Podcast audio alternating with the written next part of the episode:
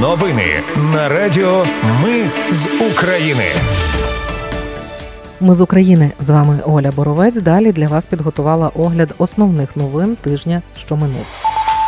У фокусі саміту НАТО була Україна, а не Росія. Зміщення акцентів важливе. Чим закінчився саміт альянсу для України? Слухайте у випуску. Британський міністр оборони вимагав більше вдячності, отримав тролінг і сказав, що все не так однозначно. Вагнерівці у Білорусі тренують територіальні війська, поки там немає росіян. Парламент український офіційно переніс різдво і ще два свята та наблизив легалізацію медичного канабісу. У Києві заборонили російські пісні, а батьківщині матері оновлять щит. Докладніше про все далі далі у підсумках тижня.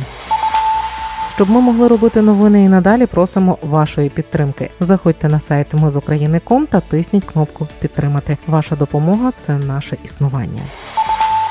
Саміт НАТО готували довго, очікували багато, отримали не все, але настрій оптимістичний. Це коротко, тепер докладніше. До того, що Україну не візьмуть негайно в НАТО, на саміті у Вільнюсі нас готували давно. Чи не від кожного члена альянсу прозвучала заява у стилі Ви круті, ми готові. Ну але не вже у перший день саміту відразу розставили усі крапки над і у пакеті рішень оголосили, що для України скасували план дій щодо членства в альянсі. Залишилися вимоги щодо переходу від радянських до натівських стандартів стандартів в армії. А ще реальність така, що ніхто не візьме нас в НАТО, поки триває війна. Але, попри це, підтримку, в тому числі зброєю, ми від членів альянсу будемо отримувати активно і багато. Це компромісний варіант для НАТО, щоб не виходити на пряме протистояння з Росією. Крім того, створили нову раду Україна НАТО. Щодо підтримки, головний документ на саміті НАТО ухвалили у другий день саміту. Країни J7 погодили спільну декларацію про підтримку України. Документ відкритий для підписання будь-якими країнами. Декларація є рамковим загальним документом. Наступний крок після неї укладення двосторонніх безпекових угод між Україною та окремими країнами-гарантами. У декларації зазначено, що кожен із її підписантів працюватиме з Україною над конкретними двосторонніми довгостроковими зобов'язаннями і домовленостями у сфері безпеки. Мова і про допомогу з обладнанням та зброєю, про обмін розвідданими, підвищення сумісності з силами НАТО, зміцнення оборонно-промислової бази України, тренування та навчання українських збройних сил. Також у декларації йдеться про зміцнення економічної стабільності та стійкості України та надання технічної та фінансової підтримки для нагальних потреб України. Вже до кінця тижня до гарантії безпеки Україні, крім J7, приєдналися ще шість країн: Чехія, Данія, Нідерланди, Норвегія, Іспанія та Швеція.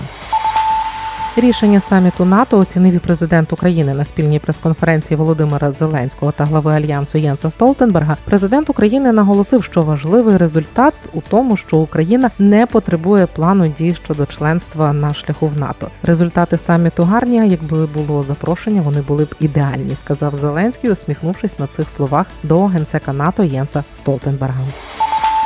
На полях саміту НАТО було оголошено і про додаткову допомогу Україні. Австралія передасть нам ще 30 австралійських бронеавтомобілів Bushmaster Protected. Норвегія оголосила, що передає Україні пакет підтримки NASAMS з додатковими центрами управління вогнем, пусковими установками і запчастинами. Велика Британія надасть Україні новий пакет військової допомоги. 65 мільйонів доларів дадуть на ремонт техніки та створення військового реабілітаційного центру. Німеччина передає Україні новий пакет військової допомоги який включає засоби протиповітряної оборони і танки. Франція обіцяє надати далекобійні ракети. Президент Франції Еммануель Макрон під час саміту НАТО у Вільнюсі у спілкуванні з журналістами сказав, що Франція вирішила надати Україні нові ракети, які дозволять бити в глибину тилу противника. Вони будуть застосовуватися згідно з досягнутими домовленостями. Додав Макрон. Група з 11 країн сформувала коаліцію для навчання українських пілотів на F-16. Меморандум підписали цього тижня. і Він визначає умови навчання українських пілотів на винищувачах F-16, Повідомив у Твіттері міністр оборони України Олексій Резніков. За його словами, також є можливість включення в програму інших типів винищувачів. Як повідомило данське міністерство оборони, підготовку українців на F-16 готові почати Данія, Нідерланди, Бельгія, Канада, Люксембург, Норвегія, Польща, Португалія, Румунія, Швеція та Великобританія. Навчання почнуться наприкінці літа в Данії. Тим часом Сполучені Штати цього тижня вже доправили в Україну касетні боєприпаси. Про це на брифінгу в четвер заявив директор об'єднаного комітету начальників штабів армії США генерал-лейтенант Дуглас Сімс. А у п'ятницю інформацію підтвердив командувач оперативно-стратегічного угруповання військ Таврія Олександр Тарнавський. У силах оборони та військового напрямку наголосили, що касетні боєприпаси будуть використовувати лише для деокупації територій. Їхнє основне застосування прорив оборони противника. Ці боєприпаси не будуть використовувати у містах чи густонаселених територіях та на території Росії. Після використання боєприпасів території будуть маркувати і додатково розміновувати. Дякувати, не передякувати. Таке хоче чути від українців міністр оборони Великої Британії Бен Волес під час спілкування з журналістами на полях вільнюського саміту закликав Україну висловити більше вдячності партнерам за надану військову підтримку, замість постійно ставити вимоги щодо розблокування нових видів озброєнь. Так він відповів на питання журналістів про те, чи не вплине на бойовий дух українців, те, що альянс не назвав конкретних термінів прийняття України. На думку Волеса, Київ завжди просить більшого. А ми не Амазон. Зрештою підсумував підсумував і нагадав минулорічну репліку міністр. На репліку британського міністра оборони про дякувати відповів Зеленський. Ми завжди були дуже вдячними United Kingdom, завжди вдячними прем'єр-міністру або правильно сказати прем'єр-міністрам, так і міністру оборони пану Болісу, тому що дійсно люди в Британії завжди підтримували українців. Ми за це дуже дякуємо. Я просто не знаю, що він має на увазі, як ще нам потрібно подякувати. Ну тоді, ну нехай він напише мені, як я потрібно мені подякувати людям, щоб вже щоб ми повністю були вдячними. А ще можемо зранку просинатися і вдякувати міністру особисто. Ні, я просто дійсно я не зовсім розумів, в чому питання. Тобто, ми, ми вдячні. Британія наші партнери. Може, міністр хоче щось особливого, сказав президент України на прес-конференції за підсумками саміту НАТО. Відповідь на зауваження британського міністра про те, що українці мали би більше дякувати. На цьому вдячні дебати не закінчилися. І вже у п'ятницю міністр оборони Британії Бен Уоллес заявив, що його не так зрозуміли. Він пояснив, що про Амазон говорив і минулого року, і мав на увазі, що відносини Великобританії з Україною мають не транзакційний, а скоріше партнерський характер. У своєму Фейсбуці Волес написав: цитую: Я говорив про необхідність для України іноді визнавати, що у багатьох державах та деяких парламентах немає такої сильної підтримки, як у Великій Британії. На зближення України з НАТО відреагував і Путін. Дива не сталося. Диктатор не прозрів із бункеру не виліз. Путін заявив, що потенційний вступ України до Північно-Атлантичного альянсу несе загрозу для безпеки Росії і не допоможе Києву. Російський диктатор вкотре повторив тези про загрози майбутнього вступу України в альянс та нагадав, що загроза саме вступу України в НАТО стала причиною війни чи спецоперації, як він її називає. Обстріли цілий тиждень росіяни не припиняли атакувати Україну дронами і ракетами. Шахедних атак зазнали за тиждень 10 областей. Наймасовіша шахедна атака була у ніч на вівторок, коли окупанти запустили по Україні 28 дронів камікадзе. 26 з них повітряні сили змогли збити. Тієї ночі шахеди атакували і порт Одеси. Два дрони влучили в адмінбудівлю. Уламки пошкодили припортові термінали, зокрема зерновий термінал. Пожежі оперативно ліквідували. Критичних руйнувань і постраждалих не було було зафіксовано. У вівторок в Оріхові на Запоріжжі завершили рятувальні роботи після недільного обстрілу. За останніми даними, жертвами обстрілу стали семеро людей. Нагадаю, 9 липня російські окупанти вдарили керованою авіабомбою по школі у місті Оріхів Запорізької області. В цей час там видавали гуманітарну допомогу. Відразу на місці загинули троє жінок і один чоловік. 11 людей госпіталізували. А в понеділок ввечері під завалами знайшли ще три тіла. У середу в день в Запоріжжі пролунав вибух. За інформацією керівника Запорізької військової адміністрації Юрія Малашко, не встановлений ворожий літальний об'єкт просто впав в спальному районі міста. Травмовані 18 людей, серед них шестеро дітей. Усі отримали ушкодження на відкритій території.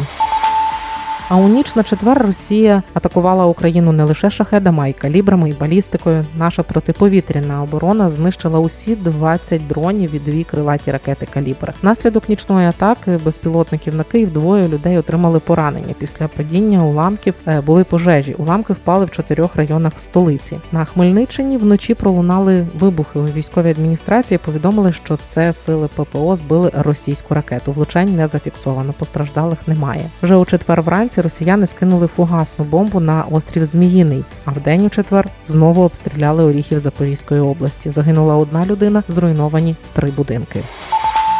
На фронті на південь від Бахмута українські захисники просунулися на північ, не дали росіянам повернути втрачені позиції. На Мелітопольському та Бердянському напрямках закріплюються на досягнутих рубежах. Ворог продовжує атакувати на Куп'янському, Лиманському, Авдіївському та Мар'їнському напрямках. Тривають важкі бої. Росія в рамках ротації наразі вивела практично усіх своїх військових з Білорусі. Ситуація по кордону з Білоруссю залишається повністю контрольована. По той бік кордону не фіксують дій, які б давали підстави очікувати повторного вторгнення в Україну. На щастя, кількість російських військових е, за останній час тільки зменшувалася. Тих, хто перебував на території Білорусі і були долучені до навчання і перебували на білоруських полігонах. Ще донедавна ми фіксували цю кількість десь на рівні двох тисяч е, військовослужбовців, але на даний момент пройшла чергова ротація, і практично всі е, російські військові виведені з території Білорусі. Розповів на брифінгу речник Держприкордонслужби Андрій Демченко. Водночас він додав, що не можна виключати, що найближчим часом у Білорусь зможуть завести нові підрозділи. Також Демченко додав, що прикордонна служба не спостерігає організованого заведення в Білорусь російських найманців приватних військових компаній. До інших новин парламент офіційно переніс різдво на 25 грудня. Із зміною церковного календаря перенесли ще кілька державних свят. День української державності, який був прив'язаний до Дня Володимира, відзначатимуть 15 липня. Це Володимира за оновленим церковним календарем. А було 28 липня. З цієї ж причини перенесли День захисників і захисниць. Його відзначатимуть тепер не 14-го, а 1 жовтня, у день покрови Пресвятої Богородиці за григоріанським календарем. Закон підпишуть після 28 липня, тому День української державності цього місяця буде ще 28 липня. Парламент цього тижня наблизив легалізацію медичного канабісу. Верховна Рада ухвалила у першому читанні законопроект про легалізацію медичного канабісу. Раніше понад 40 лікарів-онкологів України виступили за ухвалення законопроекту і підписали відповідне звернення. Рада національної безпеки і оборони та Міністерство у справах ветеранів також закликали Верховну Раду ухвалити закон про медичний канабіс.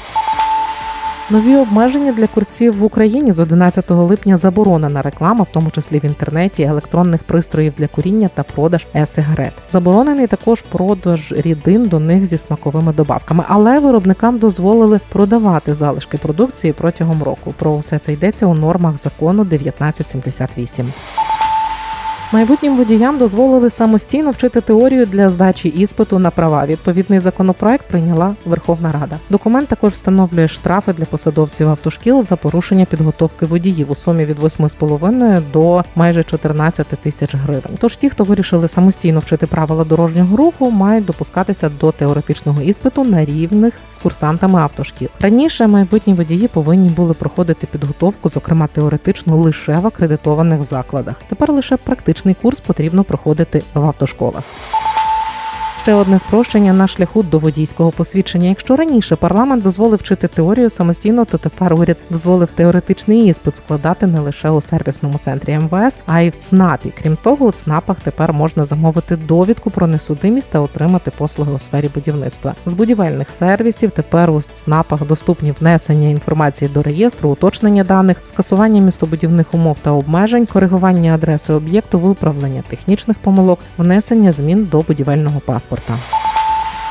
У Києві заборонили вмикати російські пісні у публічних місцях. Депутати Київради заборонили взагалі публічно використовувати російськомовний культурний продукт на території міста. Мова йде про книги, художні альбоми, аудіовізуальні твори, музичні звукозаписи, вироби художніх промислів, театральні та циркові вистави, концерти, культурно-освітні послуги. Водночас у Київраді не уточнюють, як будуть стежити за дотриманням правил та яке покарання чекає порушників.